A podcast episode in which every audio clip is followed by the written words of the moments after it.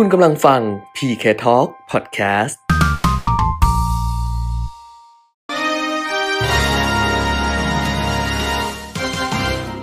รายการเงินทองต้องรู้ โดยขวัญชนกวุฒิกุลและปิยมิตรยอดเมือง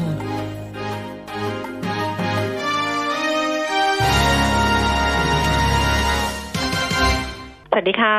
ต้อนรับคุณผู้ฟังทุกท่านนะคะ เข้าสู่ช่วงเวลาของรายการเงินทองต้องรู้ค่ะ วันนี้วันอังคารที่ 17 มีนาคม 2563 นะคะ กลับมาพบกันจันทร์ถึงศุกร์ตั้งแต่ 10นาฬิกา ถึง 11นาฬิกาค่ะ FM 90.5 MHz นะคะ แล้วก็ผ่านทางเว็บไซต์ smartbomb.co.th แอปพลิเคชัน smartbomb radio รวมถึง Facebook Live มิติข่าว 90.5 ด้วยค่ะ คุณผู้ฟังอยู่กับดิฉันขวัญชนกุธิกุล แล้วก็คุณปิยมิตรยอดเมืองค่ะ คุณปิยมิตรช้าสวัสดีค่ะ สวัสดีครับ คุณขวัญชนกคุณผู้ฟังครับ ค่ะ ดิฉันก็พยายามที่จะทำซุ้มทำเสียงให้มีความรื่นรมย์ ให้คุณผู้ฟังอย่างน้อยที่สุดก็คือว่าเออฟังเสียงเราแล้วมีความสุขอะคุณปิยมิตรครับนะรวมทั้งเรื่องอื่นๆที่เราจะติดตามกันด้วย เพราะว่าอันนี้มันก็เป็นเป็นเหตุเป็นผลเป็นความเป็นไปของโลก ซึ่งมันเกิดขึ้นแล้วมันก็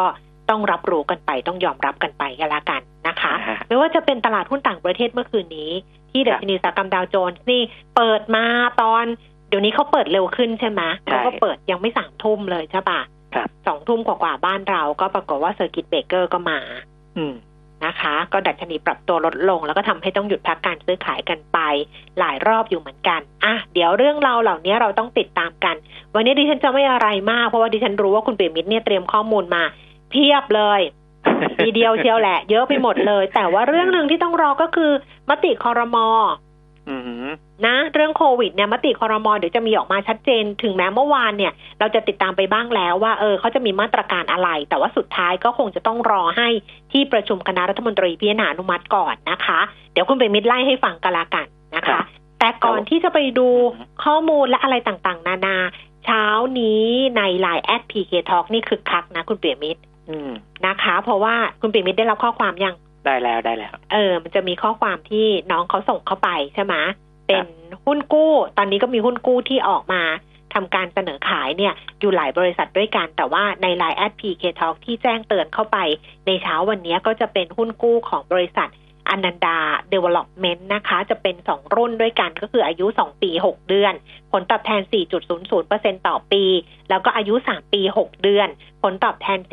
4.50%ต่อปี แต่ว่าอันนี้เขาเสนอขายให้กับผู้ลงทุนสถาบันและหรือผู้ลงทุนรายใหญ่นะคะ เสนอขายระหว่างวันที่ 30 มีนาคมถึงวันที่ 1 เมษายนนี้ อันดับเครดิตของหุ้นกู้เนี่ยอยู่ที่ Triple B นะคะอ่า B สามตัวจัดอันดับโดย t r i s Rating เมื่อวันที่ 11 มีนาคมที่ผ่านมาค่ะก็อันนี้ก็เป็น investment grade นะหรือว่าค่ะเกรดลงทุนนั่นแหละนะครับค่ะแต่ว่าไม่ขายรายย่อย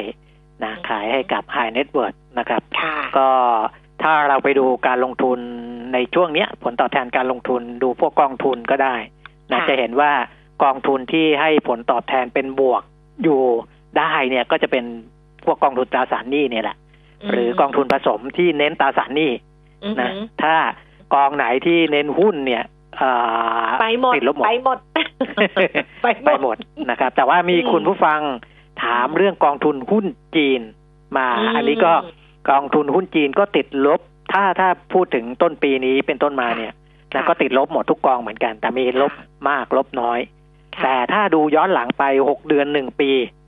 ยังมีผลตอบแทนเป็นบวก นะอันนี้เดี๋ยวช่วงท้ายเราค่อยไปว่ากันเออเพราะว่านะครับเมื่อวานพอเราคุยเรื่องจีน พอคุณปิ่มมีคุยให้ฟังว่าเดี๋ยวจีนอืมเขาบอกว่าตัวเลข GDP growth เขาจะกลับมาใช่ไหมแล้วก็ใช่มีคุณผู้ฟังเนี่ยถามเข้ามาเรื่องกองทุนจีนนี่ฉันก็เลยส่งข้อมูลบอกว่าคุณปิ่มมีช่วยดูให้หน่อยไล่เรียงให้หน่อย เพราะว่าหลายคนอาจจะมั่นใจว่า เอ๊ะ จีนจะกลับมาได้จริงหรือเปล่า เพราะว่าโควิดของเขาเนี่ยเขาบอกยุติเรียบร้อยแล้ว แล้วครับเขาก็อยู่ในช่วงของการฟื้นฟูแล้วก็กระตุ้นแล้วเนี่ยนะคะ ช่วงท้ายกันละกันเอามาฝากกันใช่คุณผู้ฟังอดใจรอนะคะนะแต่ตอนนี้แต่ว่าพาไปทัวร์ก่อนค่ะอืมเรื่องของตราสารหนี้เนี่ยก็ก็เข้ากับสถานการณ์ปัจจุบันอืมนะอย่างหุ้นกู้เนี่ย เพราะว่าอัตราดอกเบี้ยอย่างที่คุณแก้มบอกเมื่อกี้เนี่ยนะเขาจะ4%แล้วก็จะ10%จะฟิกไว้เลยไงเออจะเป็นอัตราดอกเบี้ยที่กำหนดไว้เลย ว่าคุณถือไปสองปีหกเดือน คุณได้สี่จุดศูนย์ศูนย์เปอร์เซ็นตอืมนะต่อปีนะถ้าคุณถือสามปีหกเดือน คุณได้สี่จุดห้าศูนย์เปอร์เซ็นต่อปีอย่างเงี้ยอืมนะมันมันก็อ่าในขณะที่อัตราดอกเบี้ยในท้องตลาดก็ปรับลดลงเรื่อยอืมๆนะอืมอ่ามันก็แต่ไอตตัวที่เราได้รับจากหุ้นกู้เนี่ย มันเป็นดอกเบี้ยคงที่เพราะฉะนั้นเนี่ยอ่า ในช่วงที่ผ่านมาถึงมีนักลงทุนบางคนก็จะบ่นว่ารายย่อยทำไมไม่ได้ซื้อหุ้นกู้อะไร แต่ว่าตอนนี้มันมีหลากหลายแล้วนะครับใช่ใช่หุ้นกู้บางตัวก็ขายรายย่อย บางตัวก็ไม่ขายค่ะนะอย่างของตัวอนันดาเนี้ยนี่เฉพาะเออของ High Net Worth นักลงทุนรายใหญ่ใช่แล้วก็นักลงทุนสถาบันนะคะแต่ High Net Worth เนี่ยบ้านเราก็ไม่ใช่น้อยนะค่ะเพราะว่าคนฟังรายการเรานี่ก็เป็น High Net Worth เยอะอยู่เยอะเลย เยอะเลยเออเพราะฉะนั้นคนที่ฟังรายการเราเนี่ยที่มีโอกาสซื้อเนี่ย มีอยู่เยอะพอสมควรค่ะนะครับก็เพราะฉะนั้นลองดูเพราะว่าเขาขายปลายเดือนนี้นะ แต่ว่าสิบมีนาก็ลองสอบถามไปที่แบงค์ที่เขาจัดจำหน่ายก่อนละกันนะฮะอืมในในช่วงระหว่างนี้ เพราะว่าอ่าเขายื่นไฟลิ่งแล้วนะข้อมูลต่างๆ ก็กรตกำลังพิจารณานะครับ มีอยู่เอ่อห้าแห่งห้าแห่งนะครับค่ะคือธนาคารกรุงไทยค่ะธนาคารกสิกรไทย ธนาคาร CIMB ไทย บริษัทหลักทรัพย์โกลเบกและก็บริษัทหลักทรัพย์เอเชียพลัสนะครับห้าแห่งห้าแห่งเออสอบถามดูได้นะก็ก็ high net worth ที่จะต้องการที่จะอ่าสอบถามดูว่า เออเขาจะซื้อขั้นตอนยังไงเขามีมีโอกาสที่จะได้ซื้อไหมก็ลองสอบถามไปนะค่ะครับสอบถามไปที่ทางแบงก์แล้วก็สถาบันการเงินทั้งห้าแห่งได้เลยนะคะ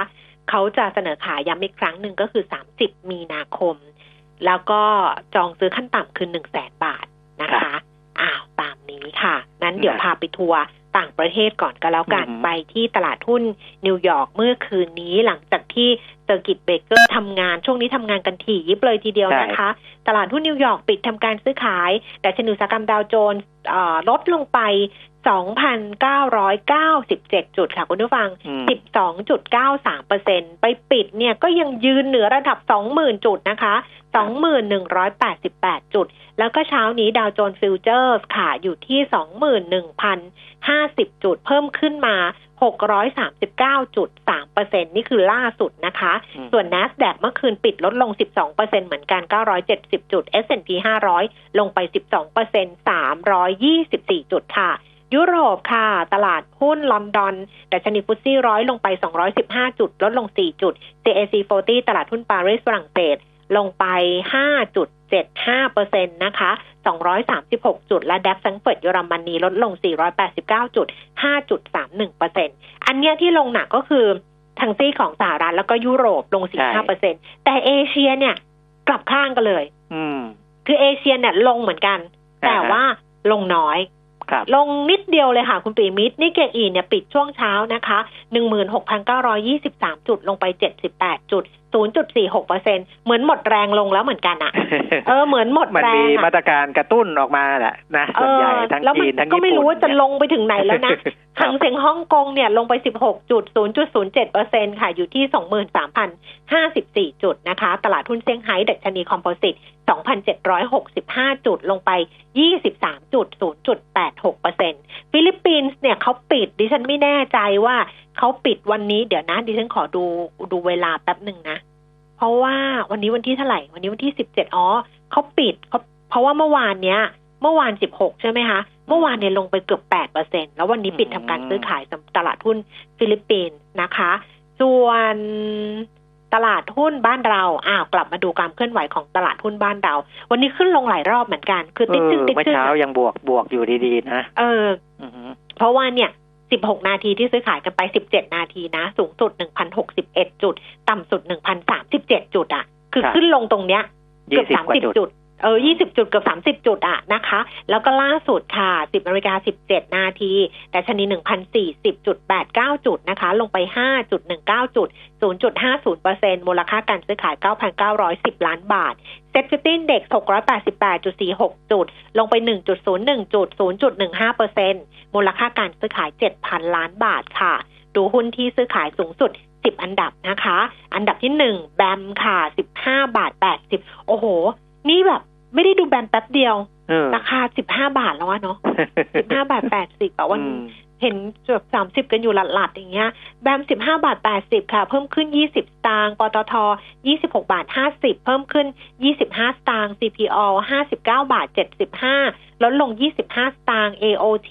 ห้าสิบาทราคาเท่าเดิมค่ะ CPF 20 บาท 10 สตางค์ ลดลง 70 สตางค์ Gulf Energy 125 บาท เพิ่มขึ้น 1 บาท BBL แบงก์กรุงเทพ 92 บาท 75 เพิ่มขึ้น ขออภัยค่ะ ลดลง 3 บาทนะคะ Advance 171 บาท 50 ราคาเท่าเดิม BEM 6บาท 75 สตางค์ลดลง 15 สตางค์ปตทสพ58 บาท ลดลง 25 สตางค์ค่ะ อันนี้ก็เป็นภาพรวมของตลาดหุ้นทั้งต่างประเทศแล้วก็ทั้งตลาดหุ้นในบ้านเราด้วยนะคะ คุณผู้ฟังที่จะฝากคำถามในช่วงที่สอง ที่เราจะคุยกันนักวิเคราะห์วันนี้เป็นคุณชัยพร น้อมพิทักษ์เจริญจากบริษัทหลักทรัพย์บัวหลวงนะคะ ก็ฝากไว้ได้ค่ะหมายเลขโทรศัพท์ 02 311 6051 นะคะ แล้วก็ Facebook ขวัญชนกวิทยกุลแฟนเพจ แล้วก็ Line แอด PK Talk ค่ะ วันนี้ Line แอดเราคึกคักมาก คุณผู้ฟังส่งทั้งคำถามส่งอะไรมาเยอะแยะเลย คุณคุณหมูใช่ไหมคุณหมูบอกว่า ขอคุณพระคุ้มครองทุกท่านนะคะ รอดมาจัดรายการ คนฟังก็รอดมาด้วยเช่นกัน ตอนนี้สถานีเขาปรับรูปแบบคุณปีมิตรอือหือเขาให้จัดทางสายหมดเลยอ๋อคือไม่ต้องน้องส้มบอกเมื่อเช้าเบอกว่าไม่ต้องเข้าไปที่สตูดิโอ เพราะว่า FM ที่อยู่ของเราอะไรนะ90.5อ๋อเขาอยู่ไกลเราเหมือนกันอืมอันนั้นก็ อันนั้นก็คือมีผู้ดำเนินรายการเนี่ย เพราะว่าเขาเป็นคลื่นกีฬาอันนั้นน่ะ ก็เลยต้องหยุดไปหมดแต่ว่า หยุดเนี่ยไม่ได้จัดทางสายนะ ก็คือผู้ดำเนินรายการทุกท่านก็หยุดหมดเลย แล้วก็น่าจะน่าจะให้น้องเทคนิคอะไรอย่างเงี้ย เปิดเป็นเพลงหรืออะไรไปว่าไปอะ แต่ของเราเนี่ยน้องส้มบอกเมื่อเช้าบอกว่าตอนนี้ก็มีนโยบายว่าให้ผู้ดำเนินรายการเนี่ย จัดรายการทางโทรศัพท์นะคะคุณผู้ฟังเพราะฉะนั้นครับเสียงของ 90.5 ทุกรายการตอนนี้ก็จะคล้ายๆ เสียงเรา ซึ่งอืมคุณผู้ฟังชินกับเราอยู่แล้ว เพราะเออดิฉันเนี่ยมาแบบเนี้ยสิบกว่าปีแล้วคุณปียมิตรครับคุณ ผู้ฟังไม่ต่างกันใช่ดิฉันปลอดภัยดีค่ะ ขอบพระคุณคุณผู้ฟังทุกท่านด้วยนะคะ แล้วก็เดี๋ยวไปดูข้อมูลอื่นต่อเนื่องตลาดหุ้นไปแล้วใช่ไหมอ่าดูอัตราแลกเปลี่ยนนี่ทะลุ32บาทไปแล้วนะ ใช่ใช่ใช่ไหมทะลุ32บาทไปแล้วอยู่ที่32บาท8สตางค์ต่อดอลลาร์สหรัฐนะคะ ส่วนราคาทองคำปรับตัวลดลงค่ะ เมื่อวานที่คุยกันเนี่ย 1,533 เหรียญเช้านี้มาคุยกันที่ 1,498 เหรียญดิฉันเพิ่งจะให้หลุดัดช1,500นีแล้วเออได้ให้ดัชนีทองคำว่าเออกรอบบนอยู่พันเจ็ดนะ ปรากฏว่าอยู่หลุดพันห้าเลยค่ะหนึ่งพันสี่ร้อยเก้าสิบแปดเหรียญต่อออนซ์ถ้าเป็นราคาล่าสุดเปรียบเทียบกับราคาเมื่อวานนี้ที่เราคุยกัน24ชั่วโมง ลงบาทละ650บาทเลยนะ มาอยู่ที่22,650 22,750ค่ะ ราคาน้ำมัน เมื่อวานดูแล้วเนี่ยเหมือนกับว่าหลุด30บาทเอ้ยใช่30เหรียญใช่ต่อบาร์เรล แต่เช้านี้ดีดกลับ ก็เลยทำให้เบรนท์เนี่ยเหนือ30เหรียญอยู่ที่30เหรียญ51เซนต์ต่อบาร์เรลเพิ่มขึ้น46เซนต์แต่เวสเท็กซัสยังต่ำกว่า30เหรียญใช่29เหรียญ29เซนต์นะคะ เพิ่มขึ้น74เซนต์ดูไบ35เหรียญ35เซนต์เพิ่มขึ้น15เซนต์ค่ะ ครับอะก็ครบถ้วนทั้งหลายทั้งปวงก็เกี่ยวเนื่องมาจาก เจ้าโควิด -19 นี่แหละอืมนะครับอ่าดูในตัวดัชนีดาวโจนส์ก่อนนะ ที่ปรับตัวลดลงวันเดียว 12.9เปอร์เซ็นเนี่ย ถือว่าเป็นการปรับตัวลงที่แรงที่สุดเป็นครั้งที่สองในประวัติศาสตร์โลกนะอืมครั้งที่แรงที่สุดจริง ๆ เนี่ยเป็นอันดับหนึ่งของโลกเนี่ยอาของของของของดาวโจนส์เนี่ยก็คือ Black Monday ค่ะนะครับ Black Monday นี่เกิดเมื่อช่วงปีปีอ่าถ้าเป็นปีของเราก็สามศูนย์ใช่ไหมหนึ่งนะก็หนึ่งเก้าหนึ่งเก้าแปดเจ็ดใช่อ่าไหมหนึ่งเก้าแปดเจ็ดนะหนึ่งเก้าแปดเจ็ด1987ก็อ่าสิบเก้าตุลาคมนะตอนนั้นสองพันห้าร้อยสามสิบอ่าสองพันห้าร้อยสามสิบนั่นลดลงยี่สิบสองจุดหกเปอร์เซ็นตนะครับ ตอนนั้นตอนนั้นเนี่ยมันเกิด panic sell นะฮะซึ่งเอ่อช่วงก่อนที่จะเกิด Black Monday ของดาวโจนส์ตอนนั้นเนี่ย หุ้นสหรัฐขึ้นค่อนข้างแรงนะขึ้นค่อนข้างแรง แล้วเขาก็ใช้เอ่อช่วงนั้นเริ่มจะมี program trading เข้ามานะที่ที่เขาเรียกว่า algorithm trading เนี่ยเป็นเอ่อคำสั่งอัตโนมัติที่เอาเข้ามาใช้นะไม่นานเองนะ ตอนนั้นเนี่ยเธอคือพอราคาหุ้นขึ้นแรงๆมากๆเนี่ย บรรดากองทุนบรรดานักลงทุน สถาบันหลายกองทุนเริ่มใช้โปรแกรมนี้ โอ้โห ทีนี้พอขายกันทีหนึ่ง ถล่มทลายนะอืมก็ลดลงวันเดียว 22เปอร์เซ็นกว่า ตอนนั้นราคาค่ะน้ำมันมันพุ่งขึ้นด้วย พุ่งค่ะขึ้นร้อยกว่าเปอร์เซ็นต์นะแต่ว่าร้อยกว่าเปอร์เซ็นต์ตอนนั้นเนี่ย ราคาน้ำมันไม่ได้สูงเท่าตอนนี้นะจากสิบเหรียญไปเป็นยี่สิบกว่าเหรียญน่ะนะตอนนั้นก็เกิดเหตุการณ์แบบนั้นแล้วก็ครั้งที่สองก็คือครั้งเนี้ยนะครั้งนี้แหละวิกฤตการณ์ของโควิดนะครับค่ะทำไมโควิดถึงส่งผลกระทบไม่หยุดไม่หย่อน เพราะ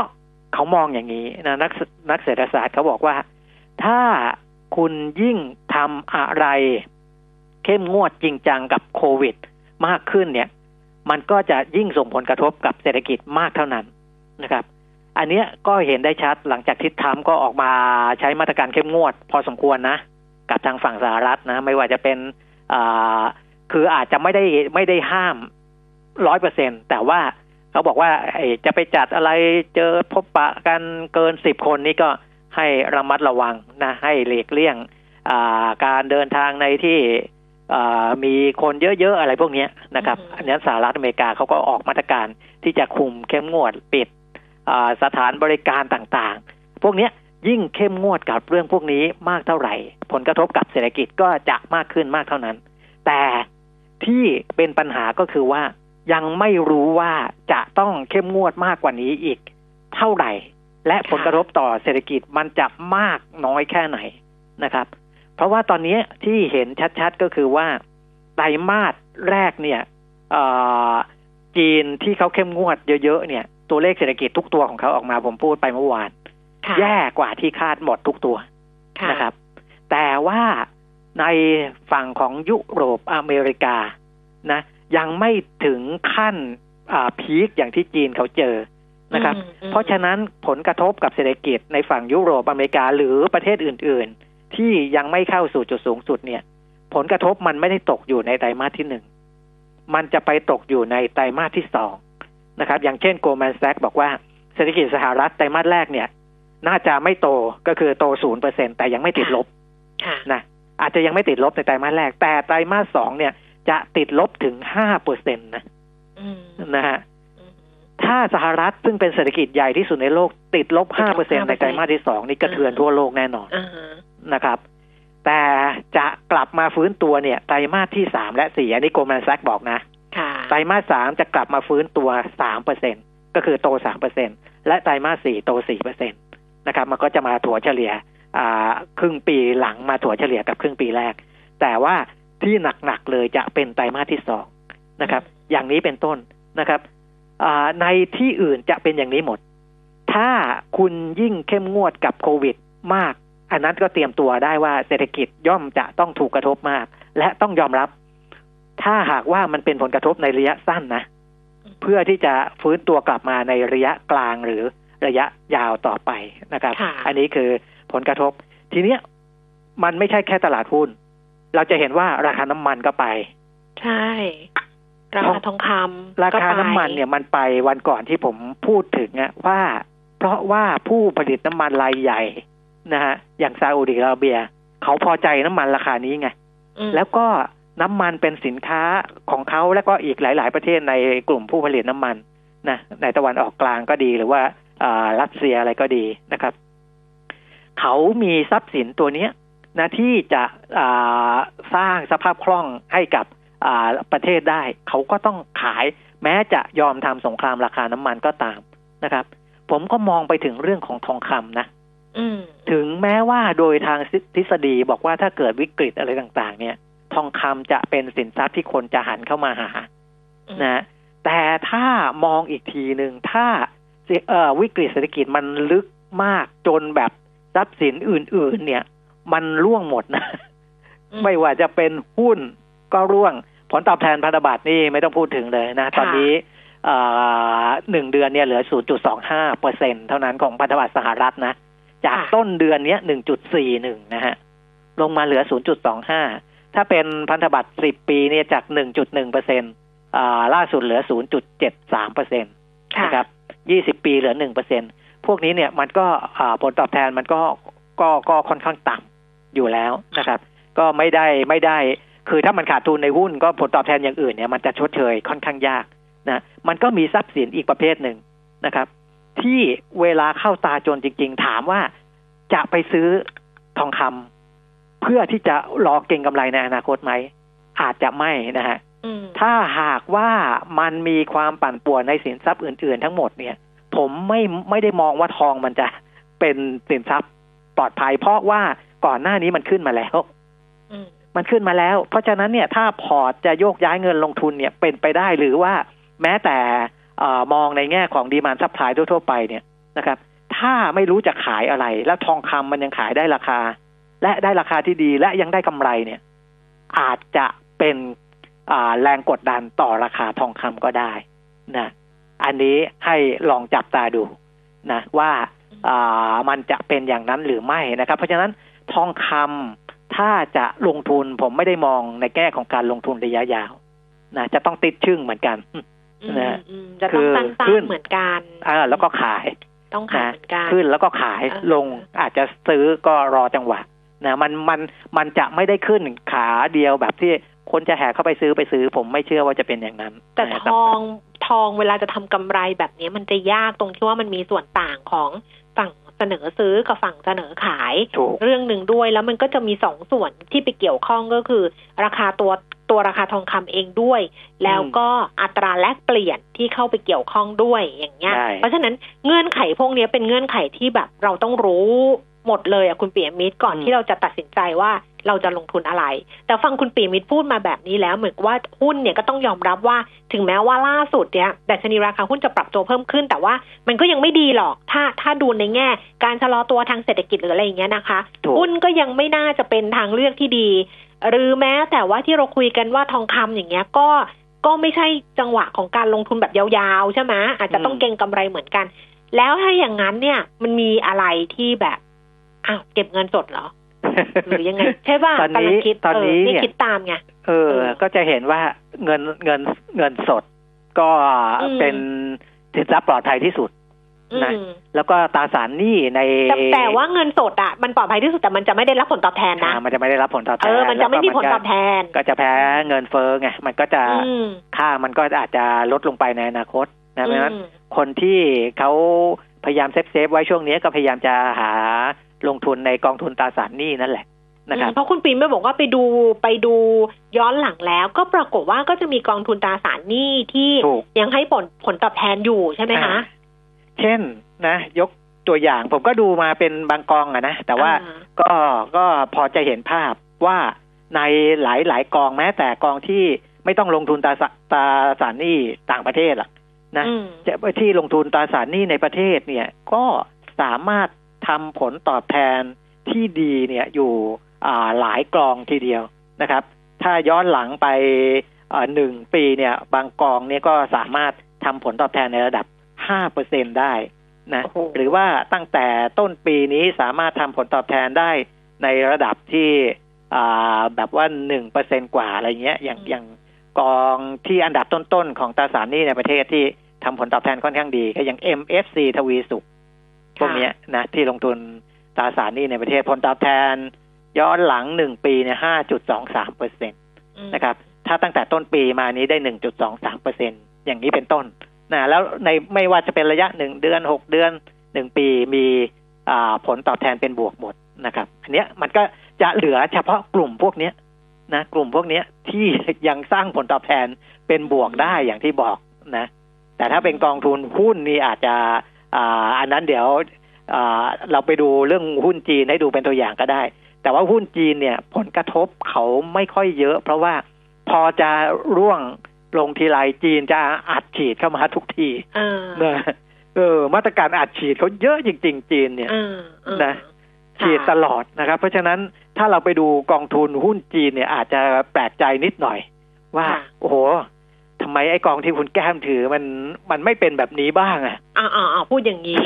พูดนี่คุณปีมิตรพูดอย่างนี้นะเออคือดิฉันเนี่ยกองหุ้นเนี่ยดิฉันไม่ดูไม่ได้เออไปดูแล้ว เพราะว่าเออดิฉันก็ปล่อยไปอย่างนั้นแต่คุณปีมิตรพูดถึงกองที่เป็นกองตราสารหนี้ว่าเออเนี่ยเขาก็ยังมีบวกอยู่นะ ย้อนหลังบวกห้าเปอร์เซ็นก็ยังมีดิฉันก็เลยไปเนี่ย ระหว่างนั้นดิฉันก็ไปเลยไปคลิกดูกองทุนของตัวเองอืมที่ดิฉันลงไว้แล้วนโยบายในการลงทุนเขาเนี่ยเขาเน้นลงทุนในตราสาร หนี้เขาบอกงี้นะ กองทุนลงทุนเน้นในตราสารหนี้เงินฝากรวมทั้งก็มีหุ้นอยู่ด้วยแหละ มีหุ้นแล้วก็อาจจะมีการลงทุนในหน่วย property หรือ infra เอ่อ infrastructure fund กองทุนเนี่ยจะลงทุนในอะไรอย่างเงี้ยนะอืมดิฉันก็ไปดูว่าไอ้พอร์ตที่เขาลงผลตอบแทนเป็นยังไงเออเออไอ้พอร์ตที่เขาลงเนี่ยเขาลงยังไงเขาก็บอกเขามีการกระจายการลงทุนนี่กองทุนดิฉันดิฉันไม่บอกชื่อกองนะเออเขาลงทุนในตราสารหนี้ที่ออกโดยบริษัท หรือภาคเอกชนเนี่ยสามสิบสี่เปอร์เซ็นอืม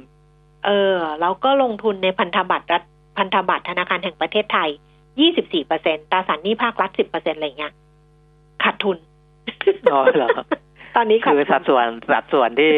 อ่าลงทุนก็ยังมีหุ้นเป็นตัวมีตราสารทุนสิบเก้าเปอร์เซ็นเออ นั่นไง เออ นั่นแหละ นั่นแหละ ไอ้สิบเก้าเปอร์เซ็นต์นั่นแหละสิบเก้าเปอร์เซ็นต์นั่นอะชุดถ่วงให้พอร์ตทั้งหมดได้เลย ขาดทุน ใช่อืมเพราะฉะนั้นตอนเนี้ยขวัญชนกเนี่ยห้าหกกองทุนที่ลงอยู่ตอนเนี้ยขาด ทุนทุกกองเออสวัสดี เอาไปดูกองจีนเอออ้าวไม่ต้องถอนหายใจกองจีนเป็นยังไงที่ดูมาแล้วอ๋อกองจีนนะเอ่อถ้าอันดับต้นๆเลยเนี่ยนะ เอาดูผลตอบแทนอ่าระยะสั้นๆ แล้วกัน เพราะว่าสถานการณ์มันเปลี่ยนไปค่อนข้างเยอะนะ ผมก็จะดูอ่าผลตอบแทนตั้งแต่ต้นปีจนถึงปัจจุบันนะแล้วก็ดูย้อนหลังหกเดือนหกเดือน แล้วก็อืมดูย้อนหลังหนึ่งปีอืม กองที่เป็นอันดับเอาห้าอันดับต้นละกันนะฮะที่ดูจากผลตอบแทนต้นปีจนถึงปัจจุบันก่อนนะอันดับหนึ่งบัวหลวงหุ้นจีน B ชายนี่ EQ นะฮะบัวหลวงหุ้นจีนเอ่อตั้งแต่ต้นปี year to date นะ ติดลบ1.12เปอร์เซ็นอันนี้ดีที่สุดแล้วนะ อย่างที่ผมบอก ถ้าตั้งแต่ต้นปีเนี่ย ดีที่สุดก็ยังติดลบอยู่ แต่ถ้าดูย้อนหลังไป6เดือนกองนี้ ให้ผลตอบแทนเป็นบวก 8.23เปอร์เซ็นตนะครับอืมถ้าดูย้อนหลังหนึ่งปีบวกบวกถึง 13.12เปอร์เซ็นตนะ จะเห็นว่าค่อนข้างที่จะแข็งแกร่งเมื่อดูอ่าย้อนไป 6 เดือน 1 ปีนะ อันนี้เป็นเป็นกองที่หนึ่งกองที่สอง UOB Smart Greater China ชื่อย่อ UOB SGC นะ S ก็คือ Smart G ก็คือ Greater แล้วก็ C ก็คือ China นะของ UOB อันนี้ถ้าตั้งแต่ต้นปีติดลบ 2.3เปอร์เซ็นดูย้อนหลัง 6 เดือนบวกอยู่ 5.19เปอร์เซ็นก็ยังเป็นบวกนะอืมแต่ถ้ายูดูย้อนหลังเป็นหนึ่งปี ติดลบ 2.6เปอร์เซ็นตนะครับ กองนี้อ่าผมละไว้ก่อนนะเพราะว่าหนึ่งปีผลตอบแทนยังสู้กับบีอ่าบัวหลวงหุ้นจีนไม่ได้นะครับ กองที่สาม principal China equity ของบลจ principal อืม year to date ติดลบ3.6เปอร์เซ็นตนะครับ6เดือนลบ3.9แล้วก็1ปีลบ4.03เปอร์เซ็นตนะก็ยังอ่าดูพอร์ตพอร์ตยังดูไม่ค่อยดีเท่าไหร่เพียงแต่ว่า year to date เขาติดลบน้อยเป็นอันดับที่3นะครับ ก็ละไว้ก่อน อีกกองหนึ่ง United All China Fund เพื่อการเลี้ยงชีพ อันนี้เป็นกอง RMF ด้วยนะอืมของอ่า UOB นะครับ เพิ่งตั้งเมื่อ 14 สิงหา 62 เพราะฉะนั้นยังไม่มีไม่มีผลการดำเนินงานหนึ่งปี แต่6เดือนเขาทำได้ถึง7.91%เป็นบวกนะครับอืมส่วน year to date ติดลบ3.75%นะกองนี้ก็ดูไม่เลวนะครับ อีกกองหนึ่ง One All China RA ก็คือ One All China Equity ที่อ่าไม่จ่ายปันผลนะครับ year to date ติดลบ 4.44%แต่ว่า 6 เดือนบวกได้ 6.23%แล้วก็ 1 ปีบวกได้ 10.74%นะครับ เพราะฉะนั้นกองที่ได้รับผลกระทบในระยะสั้นๆของต้นปีนี้เนี่ยอันเนี้ยผมมองว่ามันเป็นผลกระทบโดยรวมนะครับ แต่กองที่สามารถทำผลตอบแทนเป็นบวกได้ในระยะ 6 เดือนและ 1 ปีย้อนหลังนะฮะอันนี้น่าสนใจนะครับ ซึ่งมีอยู่ 3 กองก็คือบัวหลวงหุ้นจีน มี One All China Equity ของบลจวันนะครับ แล้วก็อ่า United All China Fund เพื่อการเลี้ยงชีพ IMF ตัวเนี้ยนะครับที่อ่าสามารถที่จะทำผลตอบแทนในช่วงระยะ 6 เดือนได้ค่อนข้างดีนะอันนี้ก็เราก็จะเห็นว่าอย่างที่ผมบอกว่าจีนเองนะครับ ถึงแม้ว่าเขาจะเอ่อได้รับผลกระทบแรงแต่น่าจะเป็นความตั้งใจ ถูกไหมครับอืมเพราะว่าจีนเนี่ย เอาคือคือมาตรการที่เขาทำคือเจ็บแต่จบอะอืม เออ คือทำไปเลยเขาลูทำกแรงๆเขาก็ต้องรู้ว่าสิ่งที่เขาทำเนี่ย มันต้องส่งผลกระทบกับเศรษฐกิจของเขาเนี่ย ค่อนข้างแรงนะอืมและมันก็แรงจริงๆแต่แต่เขาสามารถถ้ามันสามารถจบได้ภายในไตรมาสแรกทำไมเขาจะไม่ทำถูกไหมฮะอืมอืมเขาก็เลือกที่จะทำแบบนั้นอืมถ้ามันสามารถฟื้นได้ในไตรมาสสองสามสี่แต่ต้อง อย่าให้สิ่งที่เกิดขึ้นในฝากฝั่งของยุโรปอเมริกา หรือที่อื่น ๆ เนี่ย กลับไปย้อนไปกระทบเขาอีกรอบหนึ่งนะอืมเออ ตอนนี้เขากลัวมากเลยอืมอืมอืมเขากลัวมากเลยว่าที่อื่นเนี่ย พอลุกลามออกไปแล้วจะกลับไปที่เขาอีกหรือเปล่า เพราะฉะนั้นซึ่งก็เป็นเขาไปได้ก็จะพยายามใช่ไหมกันทุกอย่างอ่าเพื่อไม่ให้เขากลับมาต้องมาออกแรงหนัก ๆ เหมือนกับช่วงเอ่อที่ผ่านมาอีกนะครับอืมอันนี้คือจีนค่ะ ค่ะ เพราะฉะนั้นเราจะบอกเราจะบอกว่าจีนน่าสนใจ ก็มันก็มันก็มันคือตอนนี้มันคือเราก็คือมันพูดได้ว่าจีนตอนเนี้ยไม่ได้น่าน่ากลัวมากอ่าฮะนะไม่ได้น่ากลัวมาก เพราะอะไรอีกเรื่องหนึ่งอันนี้พูดต่อเนื่องไปเลย ที่พูดถึงซัพพลายเชนเนี่ยนะฮะห่วงโซ่อ่าอุปทานต่าง ๆนะครับ ที่มีปัญหาเนี่ย เดิมเนี่ย คนกลัวว่าจีนจะหยุดยาวแล้วมันจะมีปัญหากระทบไปมากอืมนะครับ เพราะจีนเป็นแหล่งผลิตนู่นนี่นั่นโอ้เยอะแยะเลยของโลกเลยนะอืมนะ supply ให้กับโลกเนี่ยมากมาย ถ้าจีนกลับมาได้เร็ว เราจะหายห่วงตรงนี้ได้ และอืมเอ่อบางคนก่อนหน้านี้นะมีนักเศรษเศรษฐศาสตร์บางคนก็อาจจะไปมองว่า โอ้พอจีนเจอปัญหาอย่างเงี้ยโรคระบาด เดี๋ยวมันต้องมีการย้ายฐานจากจีนไปที่นั่นที่นี่แต่ ลองคิดดูสิครับ จะย้ายไปที่ไหนล่ะ ตอนนี้การระบาดมันไปทั่วโลกแล้วค่ะนะแต่ว่าพอจีนเขากลับมาผลิตได้ ยังไงมันก็ต้องกลับไปที่จีนและออเดอร์ก็ต้องหลั่งไหลกลับไปที่จีนอีกค่ะนะจีนเขาก็ต้องใช้โอกาสเนี้ยปั๊มของเขาเพื่อที่จะกระตุ้นเศรษฐกิจของเขานะไม่ว่าจะเป็นอ่าได้รับเงินจากภายในภายนอกประเทศก็แล้วแต่เขาก็จะทำทุกอย่างเพื่อที่จะกระตุ้น เพราะฉะนั้นจีนไม่ได้น่ากลัวมากนะอืมอ่า เหมือนที่เรากังวลไว้ก่อนหน้านี้นะเพราะว่าเขาสามารถหยุดยั้งของเขาเนี่ยได้อ่าภายในระยะเวลาที่อาจจะเป็นเป็นสิ่งที่เขาเขาคาดการไว้อยู่แล้วอะประมาณนั้นนะค่ะมันก็เลยทำให้จีนเนี่ยกลับมาดูดีดีขึ้นในช่วงนี้นะค่ะค่ะอืม แต่ว่าเรื่องของการลงทุนนะคะ คุณผู้ฟังก็ต้องไปจัดสรรดูเองก็แล้วกันว่าพอร์ตถูกการลงทุนของเราจะเป็นยังไง เพราะว่าบางทีเนี่ย เห็นแล้วแบบเออ คุณปีไม่พูดอย่างนี้แล้วก็โจรใส่อะไรอย่างเงี้ยอ่ามันยังก็ไม่ได้มันเออมันก็ไม่ได้เหมือนกันอืมหรือว่าการลงทุนในกองทุนตราสารหนี้ซึ่ง เออซึ่งคุณปีมิบอกไว้ว่าเออมันก็ยังเป็นที่พักเงิน แล้วก็ยังให้ผลตอบแทน ย้อนหลังที่เป็นบวกอยู่นะ ก็ต้องไปดูไส้ในว่าแต่ละกองทุนนะบอกตราสารหนี้มันผสมเนี่ยผสมอะไรบ้างเพราะของดิฉันก็ตราสารหนี้ไงแต่พอผสมหุ้นไปสิบเก้าเปอร์สิเซ็นบต์ตอนเก้านี้เปอร์ขาดเซ็นทุนต์นะเออเออขาดทุนไปเลยนะคะอืมก็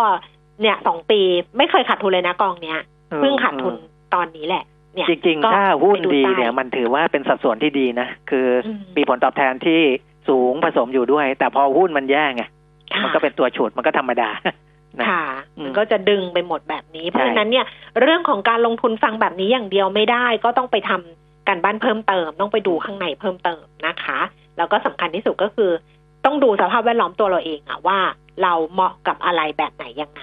นะครับเนี่ยส่วนมาตรการของค่ะของอ่าตลาดหลักทรัพย์ของทางการค่ะอะไรที่มีข้อเสนอเข้ามา circuit breaker อะไรอะคุณแก้ม อ๋อไม่ค่ะเออ circuit breaker นี่เขาทำ hearing อืมคือเขาทำ Public Hearing อยู่อันนี้เนี่ยสัมภาษณ์มาแต่ว่ามีน้องเป็นนักข่าวของ b i z n e w เขาอืมสัมภาษณ์แต่ว่าคนที่ให้สัมภาษณ์นี่ก็ยังเป็นแหล่งข่าว ก็ยังไม่อ่า confirm งานดิฉันก็เลยอืมไม่แน่ใจว่ายังไง ก็เดี๋ยวรอให้ทางตลาดหลักทรัพย์ แต่ตอนนี้ที่มีเข้ามาก็คือว่าเขาอะจะทำเหมือน Public Hearing ว่าจะปรับสัดส่วนเอ่อการใช้ circuit breaker กลไก circuit breaker ไหมเพราะว่ามัน มันคือสิบเปอร์เซ็นใช่ไหมหยุดพับากงเนี่ยอ่าบางประเทศเออออย่างตลาดใหญ่ๆเขาก็ไม่ไม่ไม่ถึงสิบเปอร์ไม่เซ็นถึงใช่ไหมสิบเปอร์เซ็นเออเขาดักไว้ก่อนหน้านั้นไงอืมเอออันเนี้ยเขาก็เลยบอกว่ากำลังดูอยู่ว่าจะเป็นเออยังไงอาจจะเพิ่มจากสองระดับเนี่ยเป็นสามระดับก็คือครั้งแรกถ้าลดลงแปดเปอร์เซ็นก็หยุดพัก ครั้งที่สองเนี่ยลดลงสิบสองเปอร์เซ็นก็พัก ครั้งที่สามลดลง สิบห้าเปอร์เซ็นอย่างเงี้ยก็พักเออแล้วก็เออเรื่องของ ceiling floor หุ้นรายตัวก็อาจจะทำ hearing ว่าจากเดิม ceiling floor มันสามสิบเปอร์เซ็นเนี่ยมันก็ใจหายใจคว่ำใช่ไหมก็อาจจะเป็นสิบห้าเปอร์เซ็นแบบเนี้ยค่ะอืมแต่ว่าอันนี้อยู่ระหว่างการที่เขาเป็นแนวคิดทำ Public Hearing แล้วเดี๋ยวเออได้ไม่ได้เขาก็ว่ากันอีกที แต่ว่าวันนี้เรื่องค่ะกฎเกณฑ์เหล่านี้เนี่ยมันต้องใช้ระยะยาวๆนะ อย่าไปค่ะมองว่าจะเอามาเพื่อช่วยกู้วิกฤตอย่างเดียวมันไม่ได้นะอืม เพราะว่าก็ต้องไม่ใช่ว่าก็ต้องพอวิกฤตผ่านไปแล้วจะต้องมาปรับเออเปลี่ยนอีกมันมันเออ มันต้องเออทำความเข้าใจกันอีก พอสมควรนะอืมค่ะ แล้วก็ที่สำคัญวันนี้ก็คือมติคอรมอนะคะ ไม่ว่าครับจะเป็นช่วงสงกรานต์สิบสามสิบสี่สิบห้าว่าจะไม่ให้หยุดแล้วเดี๋ยวไปชดเชยวันอื่น หรือว่าที่จะใช้ประกาศน่าจะมีประกาศของไม่แน่ใจว่าอะไรสักอย่างหนึ่งแล้วก็อาจจะให้เลื่อนการประชุมผู้ถือหุ้น ซึ่งจะจัดในเดือนเมษายนเนี้ยคือถ้าไม่คือถ้าเกิดว่า ปกติใช้พรบหลักทรัพย์เนี่ยจะผิดกฎหมายถูกไหมเพราะว่าใช่เขากำหนดให้จัดภายในกี่วันกี่วันใช่ไหมคะอ่าแต่มันจะมีอะไรที่ออกมาแล้วก็เฉพาะการน่ะว่าเออให้เลื่อนได้เดี๋ยวลองดูกันละกัน อันนี้ก็จะเกี่ยวข้องกับผู้ถือหุ้น แล้วก็มาตรการที่จะปิดนู่นนี่นั่น อะไรอย่างเงี้ยสถานบันเทิง โรงภาพยนตร์อะไรก็รอมติคอรมอกันละกันแต่ทั้งหลายทั้งปวงก็คือต้องป้องกันโควิดนี่แหละ ป้องกันให้คนเนี่ย ไม่มารวมตัวกันไม่มาอยู่ด้วยกันอ่านะถูเอกอกระจายกระจายประมาณกันนั้น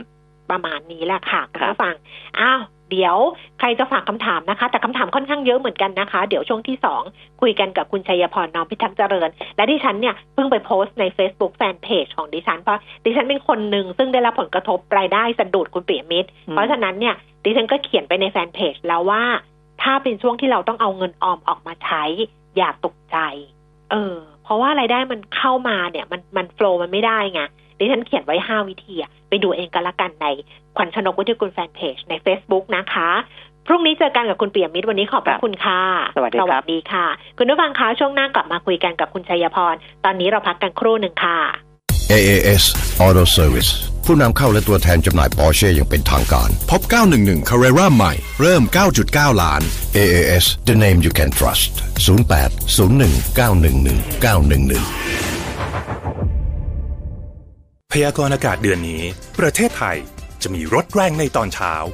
ยางและแม็กเงาในตอนบ่าย แอร์เย็นสบายในตอนค่ำ นี่เป็นสัญญาณว่าเราได้เข้าสู่ฤดูผ่อนแล้ว Be Quick สยบทุกองศาให้คุณผ่อน 0% 10 เดือนทั้งร้าน ฟังไม่ผิดครับ ผ่อน 0% 10 เดือนได้ทั้งร้าน แถมบริการตรวจเช็ครถฟรี 30 รายการ วันนี้ถึง 30 เมษายนนี้ ที่ Be Quick ทุกสาขา สอบถามโทร1153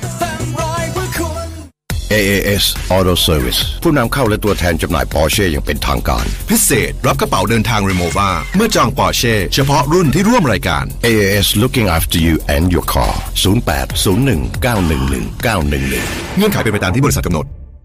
เลือกปูนกาวเวเบอร์ไทล์ฟิกซ์กระเบื้องเล็กทำได้ใหญ่ทำได้สระว่ายน้ำพื้นผนังทำได้ทุกอย่างตุ๊กแกบุญกาวดี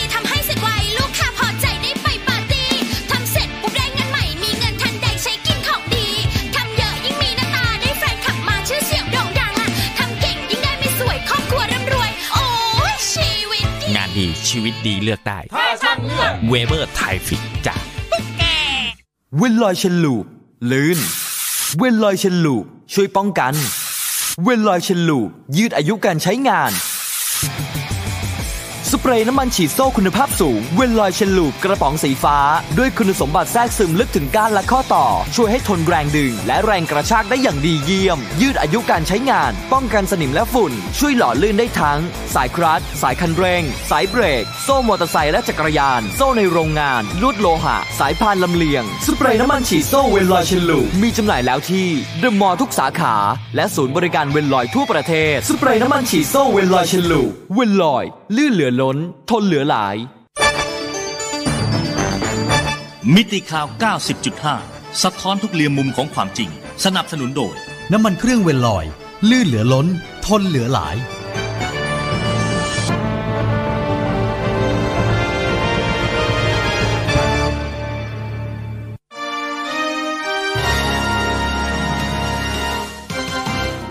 รายการเงินทองต้องรู้ โดยขวัญชนกวุฒิกุลและปิยมิตรยอดเมือง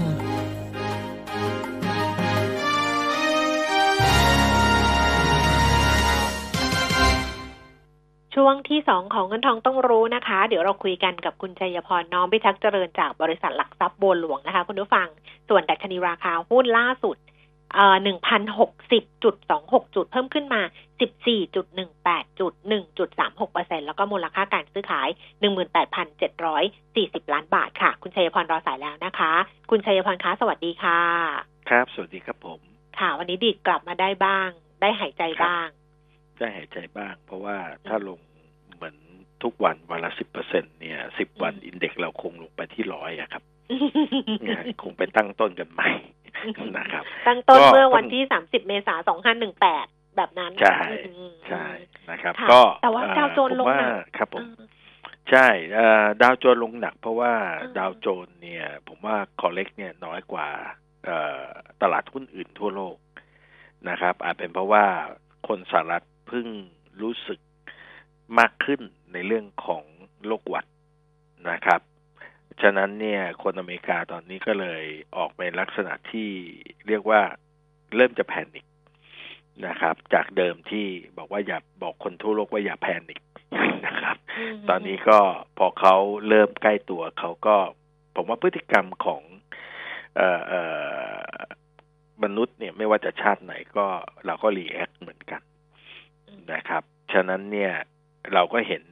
ภาพที่เกิดขึ้นในเอเชียแล้วเราเข้าใจ แต่เขาอาจจะยังไม่ค่อยเข้าใจอือฮึวันนี้เขาเขามีความรู้สึก เหมือนคนเอเชียมากขึ้นก็คือ คนอเมริกาก็เดินบนถนนก็ใส่แมสค่ะแม้รัฐบาลจะบอกว่าไม่จำเป็นต้องใส่นะครับ แต่ผมว่าคนส่วนใหญ่ก็ใส่เออนะครับใช่คนอเมริกันบอกว่าไม่จำเป็นต้องกักตุน แต่ว่าตอนนี้เขาก็กักตุนอืมนะครับ ผมว่าก็เป็น reaction นะครับ มันเป็นสิ่งหนึ่งที่มันเกิดมาจากสัญชาติญาณมากกว่า เวลาเรารับข้อมูลข่าวสารในลักษณะเดียวกันเอ่อ ปฏิกิริยาของมนุษย์เองก็เหมือนกัน ฉะนั้นเนี่ยก็ไม่แปลกใจที่ตลาดอเมริกาจะลงแรงกว่าเอเชีย เพราะว่าเขาลงน้อยกว่าเราอืมนะครับ ของเราเนี่ย ถ้าบอกว่าประเทศไทยเนี่ย จากต้นปีมา ตั้งแต่เราเริ่มเห็นจีนประกาศในเรื่องของไข้หวัดโควิด -19 เนี่ย ตลาดไทยเราลงมาแล้วเนี่ย เกือบเกือบสามสิบห้าเปอร์เซ็นตอืมนะครับ การลงแบบนี้ก็สะท้อนไปเลย ว่า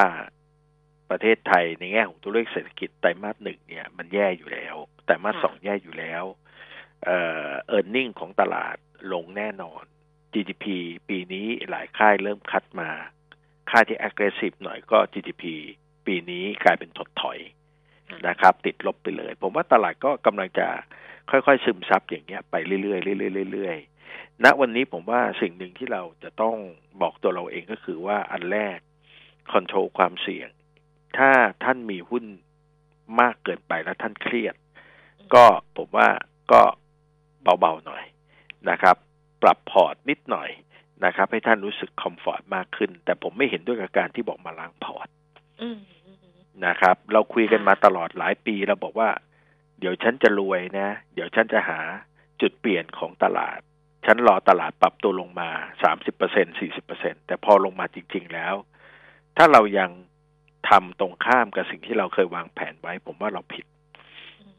นะครับฉะนั้นเวลาตลาดลงมักจะมีปัญหาเรื่องของ e a r n i n g ตลาดเรื่องของเศรษฐกิจเข้า recession หรืออะไรก็ตาม ฉะนั้นเนี่ยสิ่งหนึ่งที่บอกเราได้ก็คือว่าเวลาตลาดลงท่านต้องมีเงินสดพร้อมที่จะซื้อ เมื่อตลาดลงมาสามสิบสี่สิบเปอร์เซ็นครับ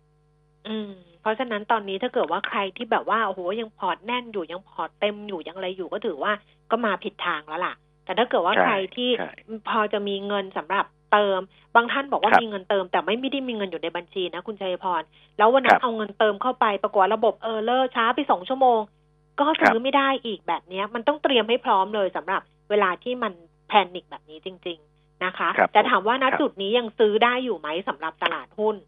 ผมมองว่าคำตอบคือทยอยซื้อมากกว่า เพราะว่าณวันนี้เนี่ยตลาดลงมาแล้วสามสิบสามสิบห้าเปอร์เซ็นตค่ะเรายังไม่ทราบหรอกครับว่าตลาดเนี่ย bottom ตรงไหนผ่านจุดต่ำสุดแล้วหรือยัง แต่สิ่งที่เราเห็นก็คือตลาดอเมริกาลงไป 12เปอร์เซ็นผมมองว่าเอ่อ volatility หรือความผันผวนของตลาดอเมริกากำลังจะทดสอบจุดสูงสุดเดิมอืมที่ตอนที่เราเห็น Lehman นะครับเอ่อ โดยสตาร์ดี้บอกว่าเมื่อความผันผวนของตลาดอเมริกาผ่านจุด peak ไปแล้วหนึ่งร้อยวันทำการนะครับ ก็คือไม่นับเสาร์อาทิตย์นะครับหนึ่งร้อยวันทำการเนี่ยจะเป็นการ confirm ว่าตลาดเนี่ย peak ไปแล้ว ตอนนี้ถ้าเรา aggressive มากขึ้น เราก็ต้องบอกว่า โอเค ตลาดอเมริกาเมื่อวานเนี่ย เรากำลังเห็น vol เขาเนี่ยกำลังทดสอบจุด high สุดก็คือในช่วงของ Lehmanตอนที่ลงมาต่ำสุด นะครับ เราไม่จำเป็นต้องซื้อวันนี้เลยก็ได้สำหรับตลาดอเมริกา หรือเราไม่จำเป็นต้องมาร์กเลย แต่ว่าผ่านไปอีกสักยี่สิบวันทำการ เราจะเริ่มเห็นแล้วว่าตลาดอเมริกาจะบัตทอมหรือเปล่า ตลาดหุ้นทั่วโลกก็อาจจะอยู่ในภาพเดียวกันนะครับ ถ้าตลาดอเมริกาเริ่มนิ่ง ตลาดอื่นเริ่มนิ่ง ตอนนี้เราเห็นแล้วว่าในแง่ของเอธนาคารกลางทั่วโลกกับรัฐบาลเนี่ย พร้อมที่จะสู้เต็มที่ละพยายามที่จะ ทำยังไงก็ได้ให้กำลังซื้อของผู้บริโภค ความมั่นใจของผู้บริโภคกลับมาให้ได้ ผมว่าในเรื่องของนโยบายทำกันไปเรียบร้อย แต่สิ่งหนึ่งที่ผมว่าคนทุกประเทศอยากได้ยินก็คือผู้นำของเขารัฐบาลของเขามีมาตรการอะไร ที่เข้มแข็งมากกว่านะครับ หลายคนแบบแปลกใจว่า เอ๊ะทำไมอเมริกาเนี่ยลดดอกเบี้ย aggressive ขนาดนี้เฟดก ดดอกเบี้ยลงมาขนาดนี้ทำไมตลาดของเขายังยังลงแรงก็เพราะว่าเขาไม่ได้ยินจากปากผู้นำของเขาว่ารัฐบาลกำลังจะทำอะไร ผมว่าเดี๋ยวเราคงจะเห็นมากขึ้นในหลาย ๆประเทศนะครับ ค่ะค่ะครับรวมทั้งรวมทั้งเราด้วยรวมทั้งเราด้วย แน่นอน คือตอนนี้ตลาดเราลือกันไปเยอะมากตลาดหุ้นนะครับ ลือกันว่ารัฐบาลสาธารณสุขจะประกาศตัวเลขผู้ เฝ้าติดตามติดเชื้ออะไรขึ้นไปอีกร้อยเปอร์เซ็นต์โอ้โหปล่อยข่าวกันแหลกอะไรอย่างเงี้ยนะครับ หรือบอกว่าเนี่ยเดี๋ยวรัฐบาลจะปิดกรุงเทพแล้ว ฉะนั้นต้องรีบไปซื้อของกักตุนคือมันวุ่นวายไปหมดอะผมว่าคือตรงเนี้ยมันเกิดจากการที่เราขาดความชัดเจนในเรื่องของข้อมูลใช่ใช่นะครับฉะนั้นเวลามันขาดความชัดเจนเนี่ยคนก็จะแล้วแต่คนคิดอะ เออ มันจะแบบนี้แหละ มันจะแบบนี้แหละ มันเป็นเรื่องของการบริหารความเชื่อมั่น ซึ่งมันก็ค่อนข้างยากอยู่เหมือนกันในภาวะแบบนี้นะคะ ใช่ใช่เดี๋ยวลองไปดูคำถามคุณผู้ฟังคุณผู้ฟังที่ถามว่า ซื้อครั้งแรกตอนดัชนีพันสองตอนนี้ซื้อเพิ่มได้หรือยังคุณเจพรก็ตอบไปแล้วว่า ก็ทยอยและสามารถที่จะทยอยได้นะคะนี้รายตัวค่ะ ท่านแรกถามว่าแบมค่ะ แบมแนวรับเท่าไหร่ ถ้าสิ้นสุดโควิด เนี่ย ตัวนี้จะกลับมาได้เร็วไหมอ่าจะกลับมาเร็วไหม ก็ก็ยังต้องต้องต้อง